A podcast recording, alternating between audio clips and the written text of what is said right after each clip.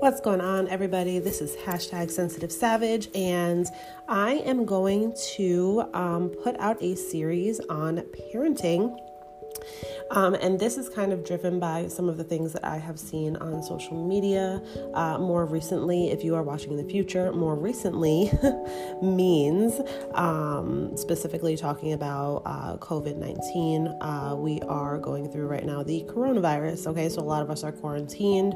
Um, I think it's estimated that 40% of people in the United States are going to be uh, losing their job over the next 12 months. A lot of them have already.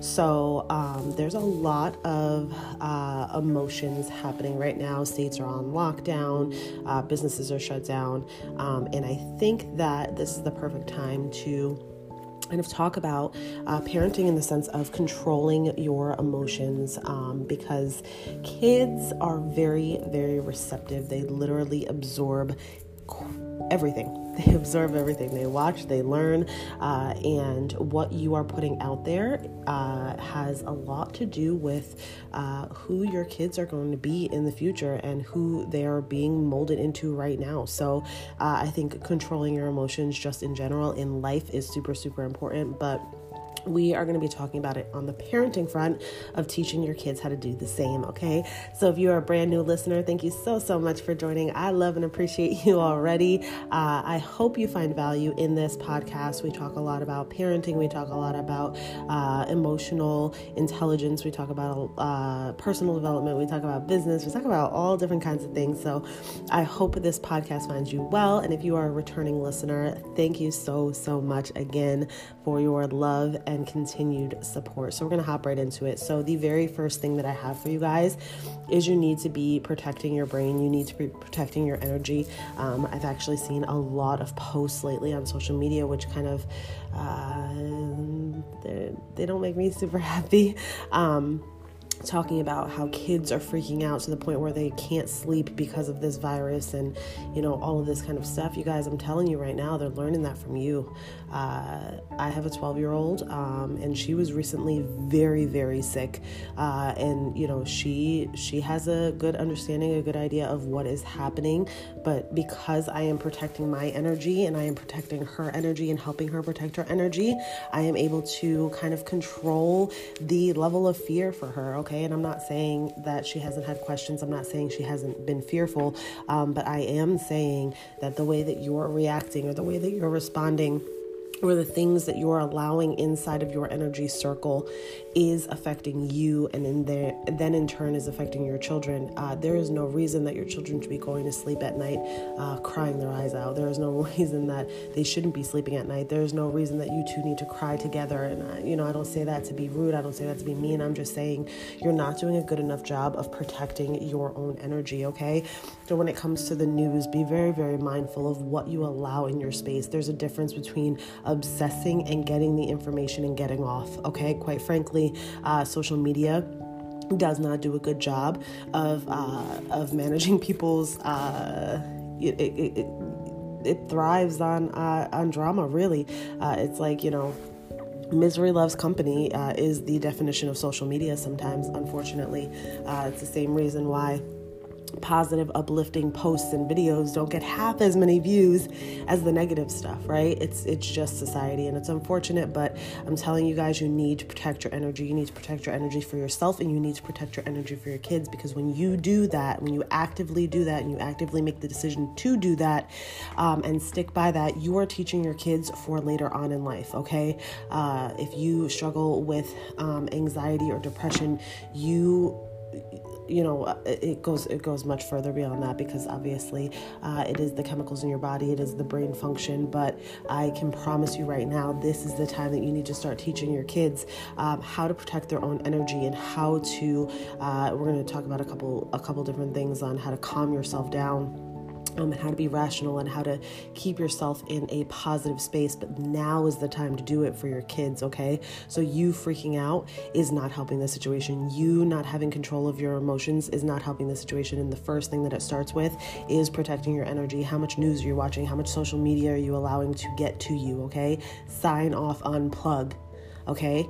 Uh, because if the kids see you freaking out, they're gonna start freaking out. All right, you are their safe space, and if you, if you, if you shake, if you become shakable, they're gonna also become shakable. Okay my second thing for you guys is living in a state of gratitude and teaching your kids to do the same, okay?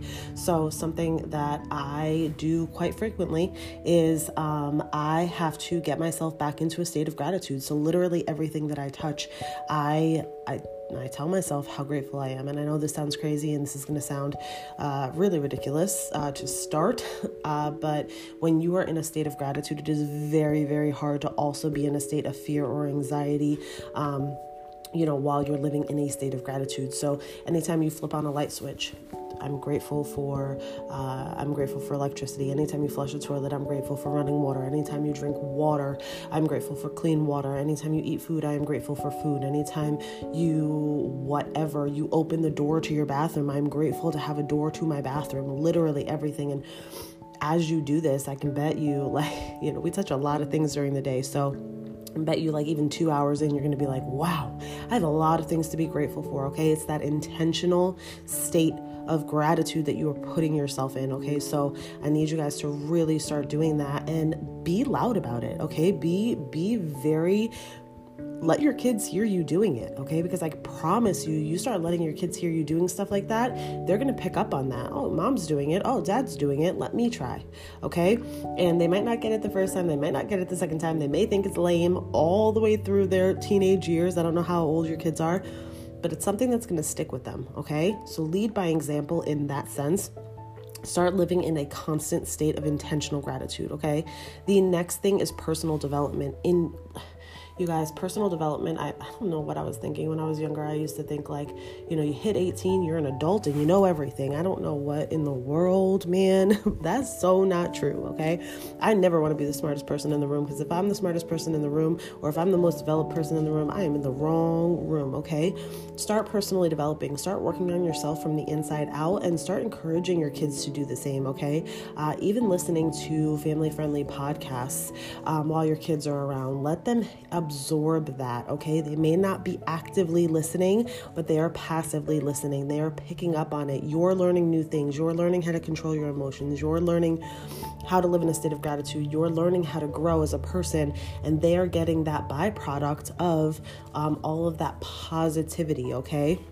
So start doing more personal development. Uh, if you're not if you if you're completely just not doing personal development at all start okay?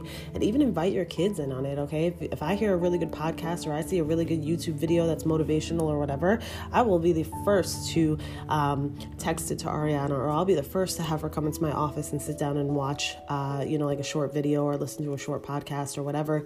Um, simply because you know they may, again they may not get it they may not implement it right then and there but it's stuff stuff that's gonna stick with them, guys, okay?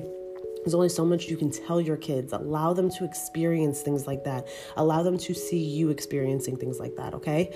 Um, the next thing is you fully have control over the way you react. I saw actually saw a, uh, a Facebook post the other day when somebody was like, you know, you know, everybody always wants to talk about how you reacted to something, but never, no one ever wants to talk about the initial reaction that made you do X, Y, Z. Nothing made you do X, Y, Z.